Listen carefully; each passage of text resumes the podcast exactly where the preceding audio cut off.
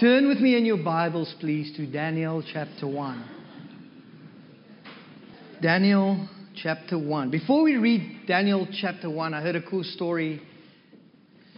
Um, I heard a cool story by Dr. Ravi Zacharias. Um, he came to the convocation hall at the Toronto University some years ago, and we were there.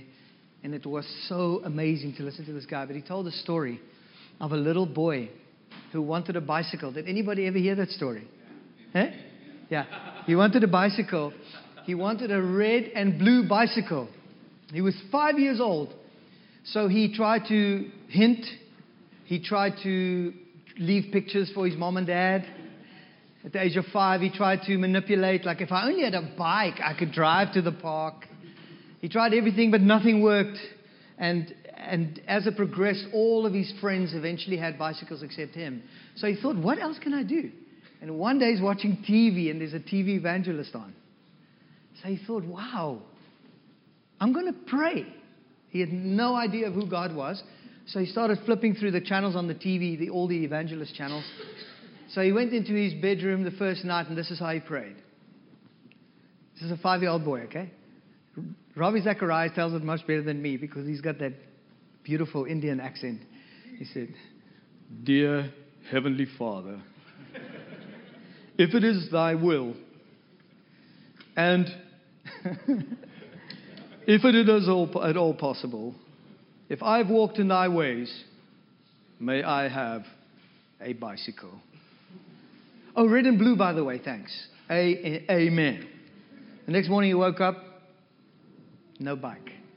So he goes back to the TV, flips through the channels, finds another TV evangelist. That evening he's praying like this Dear Lord Jesus, I declare now in the name of Jesus that I have a blue and red bike, an expensive bike. I take it now by faith. I receive it in the name of Jesus. Amen. Anyway, the next morning he woke up, no bicycle. So his mom is there with him at the house, and they have a little statue of Mary on their mantelpiece. So you're watching him, he takes the statue of Mary and he runs out the house and he disappears into the back forest area behind the house. And he comes back later on and she, uh, she checks on him in his room, and there he is on his knees. Jesus, if you ever want to see your mother again,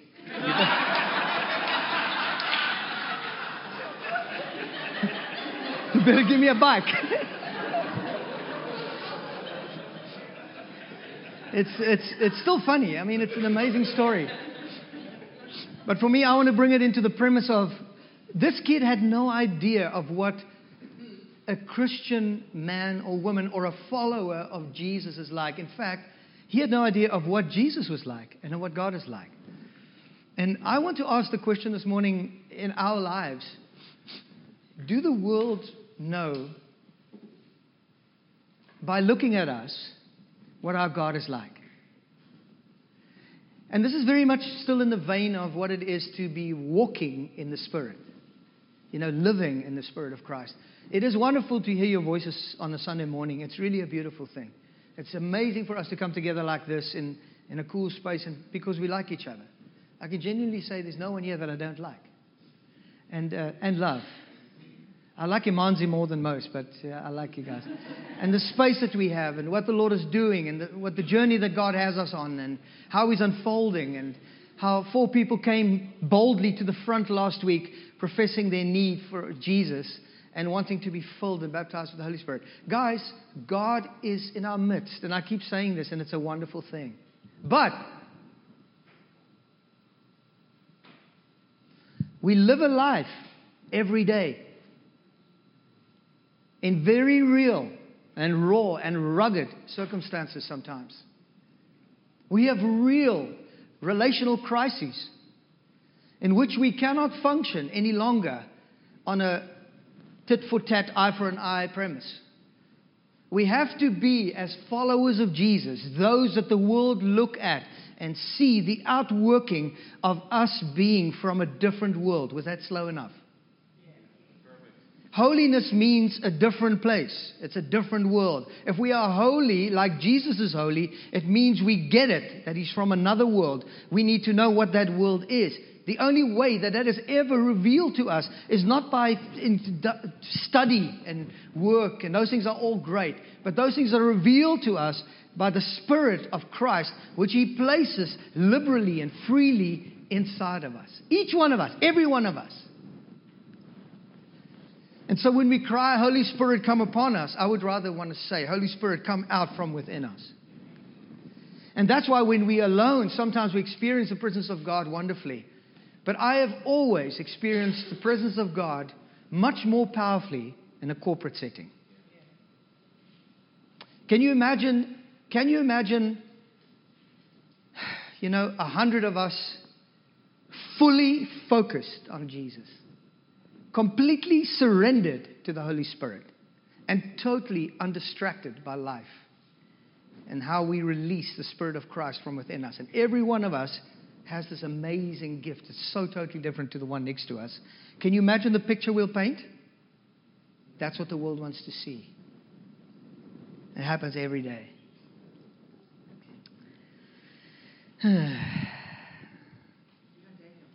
yes, Daniel. So, what does a true follower of Jesus Christ look like? There was a guy, I want to tell you the story. His name is Andrei Stamas. He was, a, he was a Hungarian guy. He's, he's dead now. He was in prison in Russia for 55 years. He was in the news in Europe. Yeah. He was, and then they wanted to execute him because he was imprisoned at the age of 20 uh, as a, crim, uh, uh, uh, prisoner of war.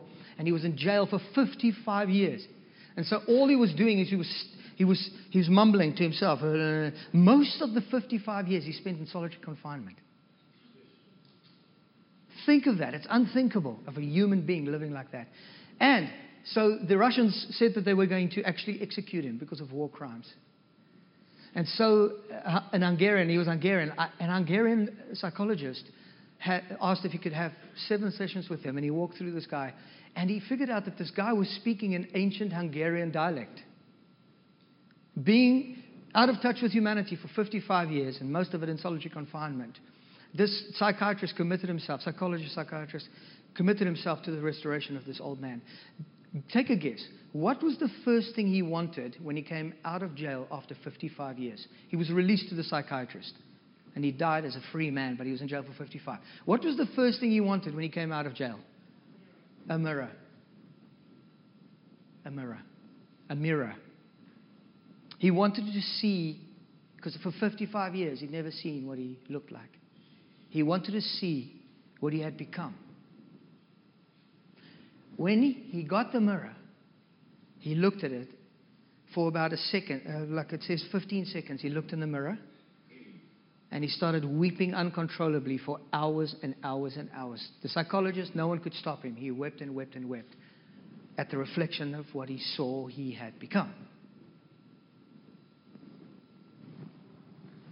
Does anybody here not have a mirror in their bathroom? We look in the mirror every day. If you saw what I looked like this morning when I woke up, it's ugly. You wouldn't come to church. I looked a bit like Paul. Jokes. Paul looks good. I wish I had a beard like that. But we look in the mirror so that we look at ourselves to see, wow, I need to make, I need to make the changements. I need to make the changes and the adjustments so that I actually can be presentable to the to the world. Right? Daniel chapter 1. Is there a mirror to the soul? Is there a picture in the Bible that you and I are meant to look like according to our Lord and Savior, Jesus? Especially if we are called to be his ambassadors. Ambassadors are those who represent, right? if we are called to represent Christ, is there a mirror of the soul? Is there a picture of what we need to look like? To me, that picture is revealed by walking in the Spirit. Daniel 1. Okay. In the third year of the reign of Jehoiakim, the king of Judah, Nebuchadnezzar was the king of Babylon, and he came to Jerusalem and besieged it. The Lord gave Jehoiakim the king of Judah, into the hand, into his hand. Is Siri truly trying to correct me there? What? what? The Lord, he, So the Lord gave Jehoiakim, the king of Judah, into his hand, along with some of the vessels of the house of God. And he brought them to the land of Shinar, to the house of his God. And he brought the vessels into the treasury of his God. Then the king ordered Ashpenaz, the chief of his officials, to bring some of the sons of Israel, including some of the royal family, say royal family, please, royal, royal family, and of the nobles, four youths in whom was no defect, who were good looking, intelligent, in every branch of wisdom, endowed with understanding and discerning knowledge, and who had the ability for serving in the king's court, and he ordered him to teach them the literature the language of the Chaldeans. The king appointed for them a daily ration from, from the king's choice food and from the wine which the king drank. And he appointed that they should be educated for three years, at the end of which they were to enter the king's personal service. Now, among them were the sons of Judah. They were Daniel, Hananiah, Mishael, and Azariah. The chief official gave them new names. To Daniel, the name Belteshazzar. To Hananiah, Shadrach. And to Mishael, Meshach. And to Azariah, Abednego. But Daniel resolved not to defile himself with the royal food and wine, and he asked the chief official for permission not to defile himself this way. Now, God had caused the official to show favor and sympathy to Daniel, but the official did tell Daniel, I'm afraid of my lord the king, who has assigned your food and drink. Why should he see you looking worse than the other young men your age? And the king would then have my head because of you. Daniel said to the guard, I'm trying to read slowly, guys, sorry. Whom the chief officials had appointed over Daniel, Hananiah, Mishael, and Azariah Please test your servants for 10 days. Give us nothing but vegetables to eat and water to drink. Then compare our appearance with that of the young men who eat the royal food and treat your servant in accordance with what you see then. So he agreed to this and he tested them for 10 days. At the end of the 10 days, they looked healthier and better nourished than any of the young men who ate the royal food. So the guard took away their choice food and the wine that they were to drink and gave them vegetables instead.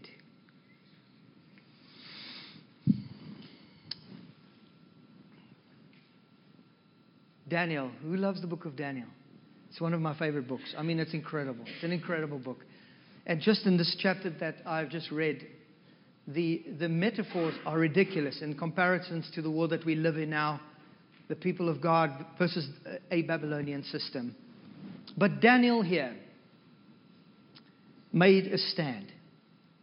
And so I want to just mention three points of what Daniel did here that, in my opinion, qualified him, just like Moses, Joseph, Jacob, Jesus, and many others, to bring freedom to the people of God, to the nations as a, as a result of that, of that truth. Daniel was a man who walked in the Spirit.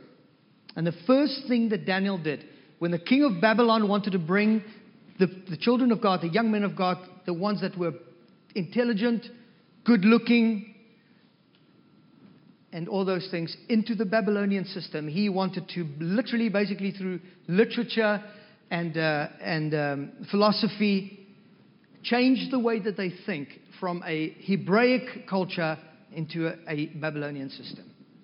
And I just want to apologize now. I hate to be that guy. But I feel that we live in an era where the Babylonian system is very relevant to the way that we walk as followers of Jesus.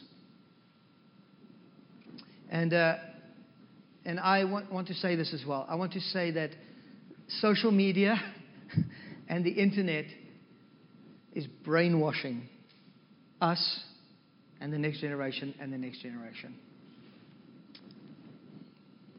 And I want to warn you. I want to warn you. It is creating within us an ideology and even a theology a view of God that is geared towards a Babylonian system and not towards family, culture, relationships, and real life. I think I mentioned it last week that the greatest pressure in the world today on people is the pressure to appear successful. And so much of the natural process of life is dismissed, and all you get is the final picture of you diving off a 150 feet cliff. No one has seen the process of life, the beautiful ambiances, the beautiful food we eat, the great things that we do. And we have lives that are pro- projected that aren't real,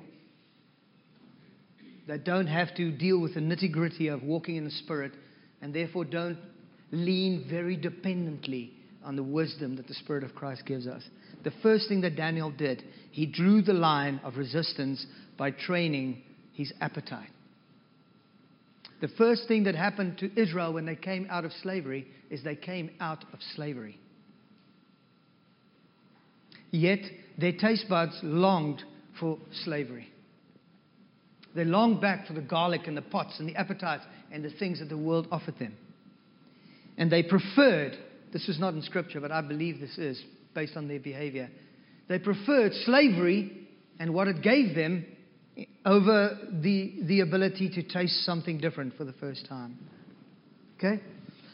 So, how many of you have ever eaten haggis? Yeah, haggis. Put up your hand. Hi, haggis. Dave, what does it taste like? What? It tastes like turkey dressing. Haggis. Haggis. We're talking about blood sausage haggis. What does it taste like, Mariah?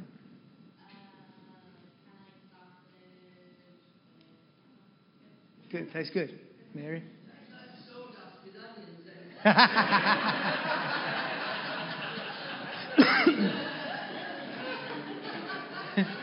okay, I ate haggis. Kat, did, we, did you eat haggis?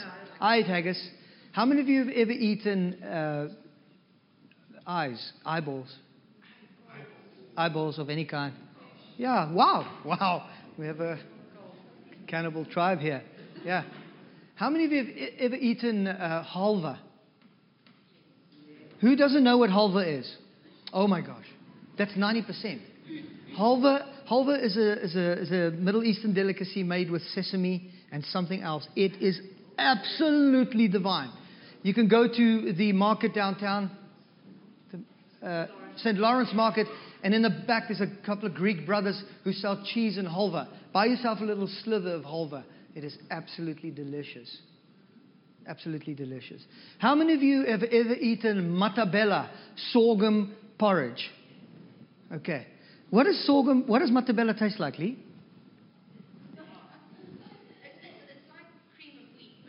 Yes. Yes. What? Sandy? It's like cream of wheat, but it tastes like malt because the flour is sorghum. It is delicious. Levi goes, Bleh. yeah. Can I just ask humbly if you would be so brave? Any vegetarians here among us who do not eat meat? Okay, nobody. Wow. Who does not like the taste of meat? I've got to point to this whole thing, okay? Okay, there's two people. Kathy and three, four. Okay, there's like seven people don't like the taste of meat. The point that I'm trying to make is that taste buds is a very real thing. It's a very real thing. I remember we, we had a little cottage in Ponta do Ouro in Mozambique, and I remember as a child watching the, the, the, the Portuguese Mozambicans eat baby squid, okay? Perfect, little baby calamaris, like they would eat them like popcorn. And I was like, ugh, that's disgusting. Today, I can't get enough of that. And, and so there are definitely taste buds that grow and develop. Do you understand where I'm going with this? Some people like certain things, other people like other things. If you have a trained taste buds for things that are sweet and starchy, you're going to be unhealthy. And you have to retrain your taste buds to like salad and spinach and stuff and uh, kale. Oh, oh. Can't even say the word. And, and, and, and, and, the, and the truth of it is this this is, this is the fact, and I'm sure that all of you have actually experienced this. When we go on a, on, a, on a sugar fast, or when we train ourselves to eat like that kale salad with the, with the dressing, I squeeze every little bit of the dressing out because otherwise it just tastes like nothing. It takes two weeks, three weeks, maybe, I don't know. There's no exact thing, but people say it takes 21 days or whatever to break a habit or whatever the case is. But then you start to actually enjoy it a little bit. I do. Or I trick myself into it, or I trick myself to believe into it. And, and, and, but then, oh my goodness, if the opportunity avails itself and there's a big steak on the table or whatever the case is, then we, then we indulge. And the bottom line for this is that, that Daniel literally just drew a line as far as his appetite was concerned. I'm not talking physical food here, I'm talking kingdom reality. I'm talking not allowing yourself to be absolutely brainwashed by a Babylonian system, a culture that is rooted in narcissism and pleasure and pleasing yourself to the nth degree. And if you literally, I promise you, if you do it maybe for a week or so, you'll start to see it. It'll, it'll exponentially, it'll become huge, your awareness of what goes on around you. I'm not talking about us becoming freaks. But Daniel, the first thing he did is he drew the line of resistance by training his appetite. Remember what Daniel said when Saul was chasing him, David. Do you remember he, was always chasing him, he was hiding in a cave somewhere, and he longed for the water of the well of Bethlehem. Two of his soldiers, two or three, can't remember exactly, broke through the enemy ranks the soldiers of Saul surrounded them. They broke through. They went to the well without David knowing. They drew water from the well. They brought it back, breaking through from the back. I guess that's easy. You just wallop the guy from the back and you run. And they got to David. And David longed. He had an appetite. He could actually taste the water, taste it different from the well of Bethlehem. And he poured it out because he think this is so not, I'm not worthy of this. And he poured it out. He denied his appetite. Moses, do you remember Moses who refused to be called the son of Pharaoh's daughter and chose to suffer with the people of God because he curbed his appetite for that form of identity to brainwash him and to establish him, itself in his, in his psyche, in his philosophical worldview, as it may. My question is whose are we? And does the world know that? Can the world see that? Or do we just look exactly like the world, but we call ourselves these Christians? Moses, yeah, and he dwelt for 40 years in the desert as a result of that decision, right? Uh, so, in, in this walk, the Spirit will always have to draw a line somewhere in our lives. The Holy Spirit will always have to draw a line somewhere if we live in this world. The line of resistance to our appetite. And it, it will never not be there. How many of you to this day are walking in areas of discipline that you know you can't give yourself to? You have to be disciplined in those areas. There's a lot of us, for sure. It'll be different for everybody, but there always will be a line of resistance in some area of our life. Absolutely. Otherwise, the world will just chew us up, spit us out, and it's useless. I had a friend in the British Virgin Island. His name was um, Buck, Buck Davy, Buckley Davy. And I don't know if it was Buck himself or his mom. I remember the story, though um, worked as a nurse. I think it was his mom, and she was a nurse, and she she she was working with in in um, in uh, in um, Zimbabwe in a hospital for people with disease, and she pricked herself with a needle that she had just used on a on a um, on a patient, and she got the disease. And she actually got very sick as a result of, of this of pricking herself with this needle, and um, and that's all it took the smallest prick. Do you think for our souls, we can live in the world completely unexposed to its reality?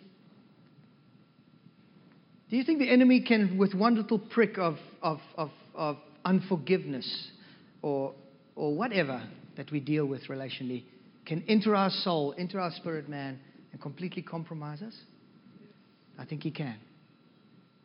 I absolutely think he can. And so the smallest brick of the demonic realm will, will contaminate us for sure.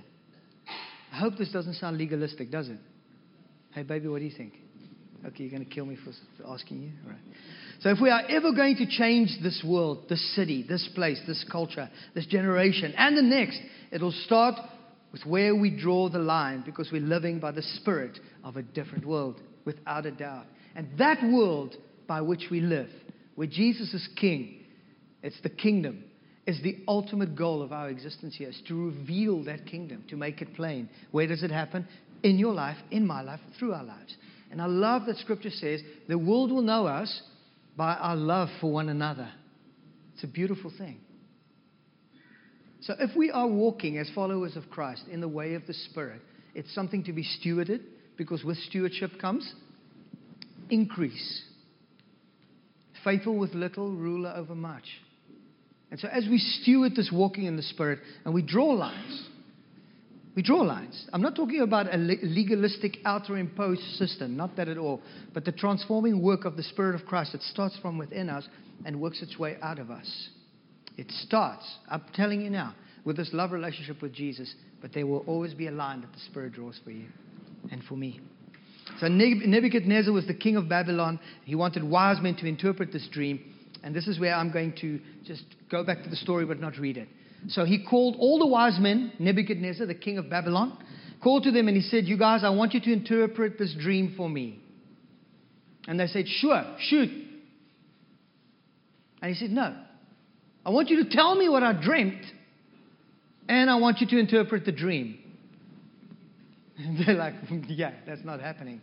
So, as they do in popular Babylonian fashion, they hold them all together into one place. They chopped all their heads off.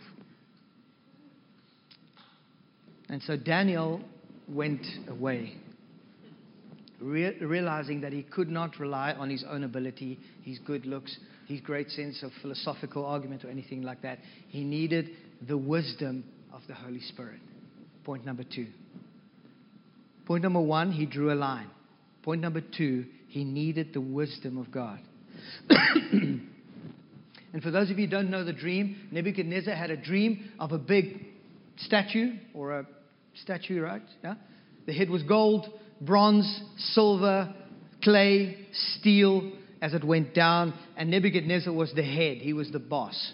And, and from the mountain on the side, a bigger rock came loose, and it hurtled down the mountain, smashed into the statue, and destroyed it. Actually, the Bible says it hit it and it destroyed it into dust. And so Daniel stood before the king of Babylon. And I believe that that is a big deal for us as believers. It's a big deal. He stood before the king of Babylon and he said, I've got good news and bad news. Good news is God told me your dream. And he told him the dream. And I can't imagine what Nebuchadnezzar must have thought. Wow, this is incredible. Now for the bad news. You are the statue that's going to be smashed to pieces. It's amazing. That wisdom is something that only God can give us. How many, how many of you have ever been in a scenario like that where you're completely in over your head and you know you need the wisdom of God right now? I've told you before, I'll tell you quickly. Kia Taylor and I were captured in Mozambique by Renamo and by Frelimo, and we were Renamo uh, by one of Frelimo or Renamo. Jeez, where's my head? I need to know the difference. Anyway, they took us to the rebel leader, and there was a civil war in Mozambique at the time and they confound us. They locked us up for two days in the secret base camp of the leader of Frelimo. Alfon- Alfonso Dhlakama was his name. He's now the deputy president of Mozambique. And he arrived after two days. And in those two days, Kia and I sat talking about God. Uh, we just prayed. We prayed for Mozambique. We prayed for the people because we had seen the most horrific things in war it was terrible. But I became so aware of the fact that we need the wisdom of God for this meeting we're going to have with this guy. Because they were killing people like flies. And life really meant very little at that stage. People get intoxicated with war. It's a very demonic reality. And Alfonso Dhlakama walked into the room where we were sitting at a dining room table, and we stood up, both of us, and we were stinky and dirty because we had been in Mozambique for a long time. We were filthy. We were there in the, in the cell, and we were in this, in this place where they kept us. And he walked into the room in full military attire. And I said, Lord, I don't know what to say to this guy. Maybe if I greet him, he's going to think I'm patronizing him. Please, will your Holy Spirit be upon us? And thank God, Kia stepped forward and put his hand out to shake his hand, and he did. He shook our hands. And um, we told him why we were there. They, they caught us because they thought we were spies. But I, we just held our Bibles up and said gospel. I didn't know Portuguese at all. I still don't. But I needed, what the heck? I needed some Portuguese people with me. But you weren't born yet. anyway. Anyway, uh, so the, the, the, meeting turned into an incredible time of ministering for this rebel leader, praying with him, for, for, for him breaking down and asking what we can do. And I said, unless you turn to Jesus, you have no hope of leading your people into the future. Unless you look at Scripture, unless you look at what God thinks of you, you have no hope to win the hearts of the Mozambican people. And he sat looking at us with every word with intent. With, with, intent. And a couple of years later, we were in, in Zambia. Do you mind me telling you these stories? I'm just trying to tell you about these wisdom encounters. There's lots of times where I have personally felt, and I'm sure you too, of, of times where we're just out of our depth. We were in, Mozambique, in uh, Zambia at a place called Mtendere. It was like a supernatural way that we even got to this place, completely random. Thousands of people in, in, in what seemed to be a meeting of, of waiting for revival. They've been crying out for revival for seven years. So we arrived, Kia and I, again, and another friend of mine, and they said, We've been waiting We've been crying out for God to bring revival to our country and so on and so on. Again, I was completely overwhelmed. After the meeting, which was mind blowing, top three meetings in my entire life of the move of God just through people, it was unbelievable. There was a man who came on a bicycle to us and said, The president of Zambia will see you tomorrow at 3 o'clock. I thought, the president of Zambia won't send a bicycle. But the guy that we were with, Grant, said, No, he is one of the couriers of the president.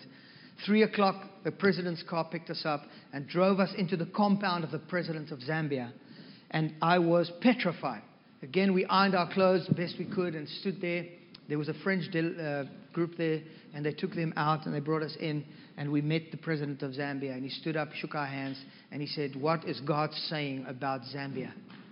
And I was like, Wow, I can't make stuff up now. And I said, I said to him, I said to him, God loves every person in the country of Zambia. And uh, Kia and I prayed for him again. Again, he was filled with the presence of, of the Holy Spirit in tears, and we prayed for Zambia.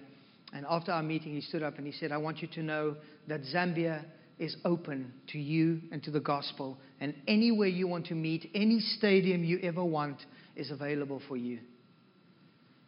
Us, me. I was a scruffy 20 something year old lighty. I knew nothing of life. And then one more time, when Kath and I went to the British Virgin Islands, every door closed in our faces, but we knew God said for us to go. And we tried super hard, but nothing happened. And one day, Kath and I were praying at home, and, and I, I said, Babe, what are we going to do? We can't just let this thing go. And we prayed about it, and God told me that night that I needed to go back and see the president. So I, I, I spoke to the elders, and we booked a ticket, and I flew back by myself for a week. I stayed on Janet's couch. You guys met Janet, Janet and her husband. Stayed on the couch there for a week, sat next to the telephone and did not move. The last day, at 4 o'clock, I was flying out the next morning. I got a call from the president's office saying, Mr. Marie, the president will see you now, the chief minister. I flew down there, got to see him, and he said to me, What are you doing here? South Africa has enough problems of their own. Why don't you fix those and then try and solve the problems of the world? Those were his words to me. Again, I thought, Lord, what am I going to say to that? That's such a brilliant question. So intelligent. And I said to him, if you would have us, we would want to come here and serve the people of the Virgin Islands because God loves them. And he said to me, You know, I'm sick. Randomly. I said, No, I didn't know that. Can I pray for you? He said, Yes, you can pray for me. So I said, Can I pray for you now? He said, Yes. I leaned, my, I leaned over and I put my hand on his shoulder and I prayed for God to heal him. He was very ill, Ralph T. O'Neal, and he's still alive today. This is 18 years later. Those moments of wisdom. Daniel had a moment like that, stood before the Lord. The Lord will bring us into those places for sure, without a doubt, where we cannot rely on our own, own understanding. And lastly, um, yeah, um, where am I? Yes. The last thing is that G- Daniel drew a line saying that my confidence is not in me or my ability or my gift set, but my confidence is fully in God. And you know where he learned that? Not when he was lying on his back having a pedicure. No, he learned that when they flung him into a den of lions. Those who want to devour you and destroy you and have appetites to eat people like you. An angel was there with him, and I love the graphic picture of it, locked the mouths of the lions.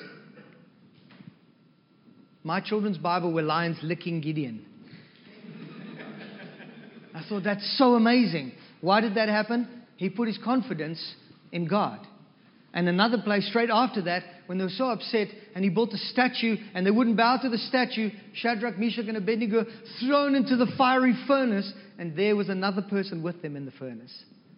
I believe it was Jesus himself in the furnace with them. But this, is, this was their statement. when everybody bowed at the symbol, at the sign, okay, there was a, maybe a massive trumpet, everybody bowed. Thousands of people bowed to this statue. Shadrach, Meshach, and Abednego stood. They did not bow. And then the guy came around and said, Hey, guys, you have to bow. This was the signal. They didn't bow. And they said, If you don't bow this time, you're going to the fiery furnace. And they said these words Our God will deliver us. Okay?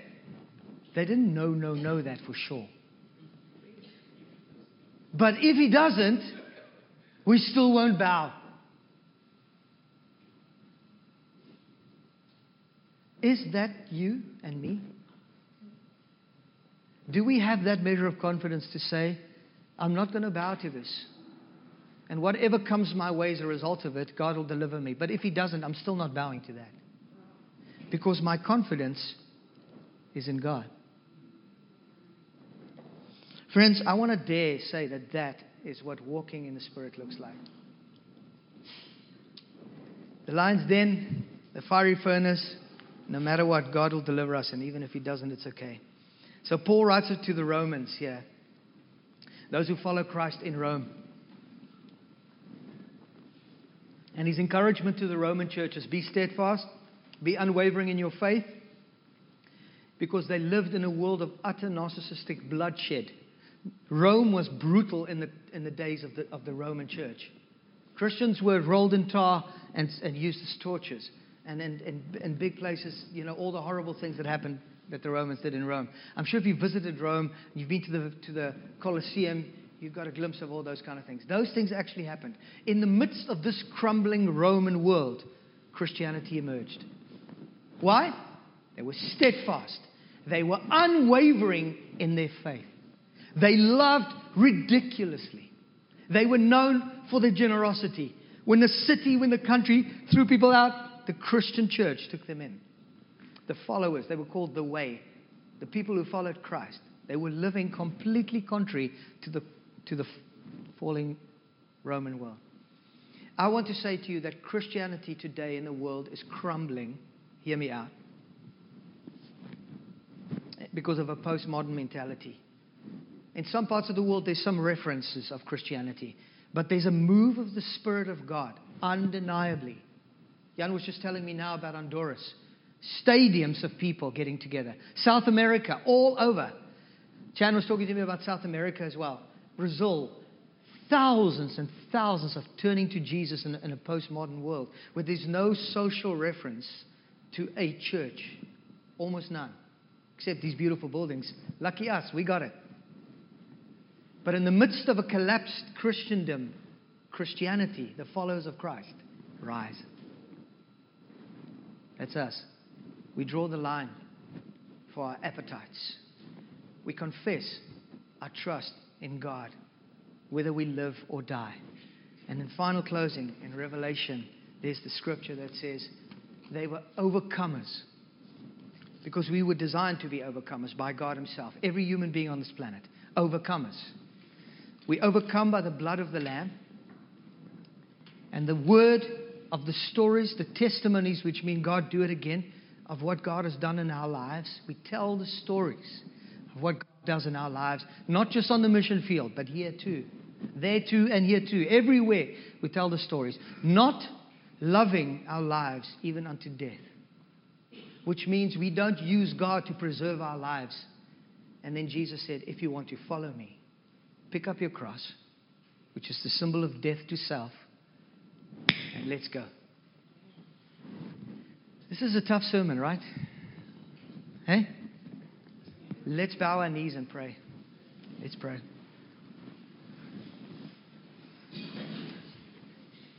Did I say knees? Oh, yeah, sorry. Okay, knees. I, I meant heads. Let's do knees as well, if you want. Yeah. Lord, oh, Lord, we don't want to just read um, scripture and, um, in a sense, be entertained by it. We want the Spirit, your Spirit, to lead us in, into all truth. Jesus, you are the way, the truth, and the life. Oh, I love you, Lord, and I love your word, and I love what you're doing with us. And I love that your love is unfailing, whether we're up or down, happy or sad. You never, ever leave or forsake us. But you're always stirring our hearts to, to, to, to respond to this irresistible love. Love that holds no record of wrong.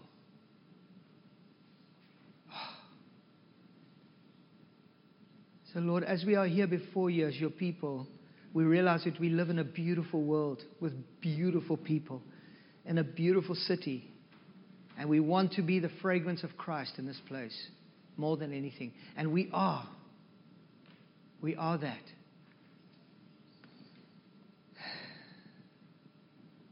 We love you. We thank you. You've done it all for us.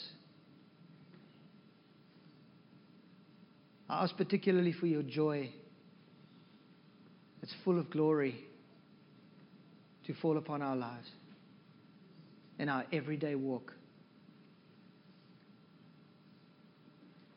Thank you that you make everything light. Your yoke is easy, your burden is light. That you walk with us through the valley, out the other side. Thank you for everyone here, Lord, and for your hand upon us as you lead us. In Jesus' name. Amen.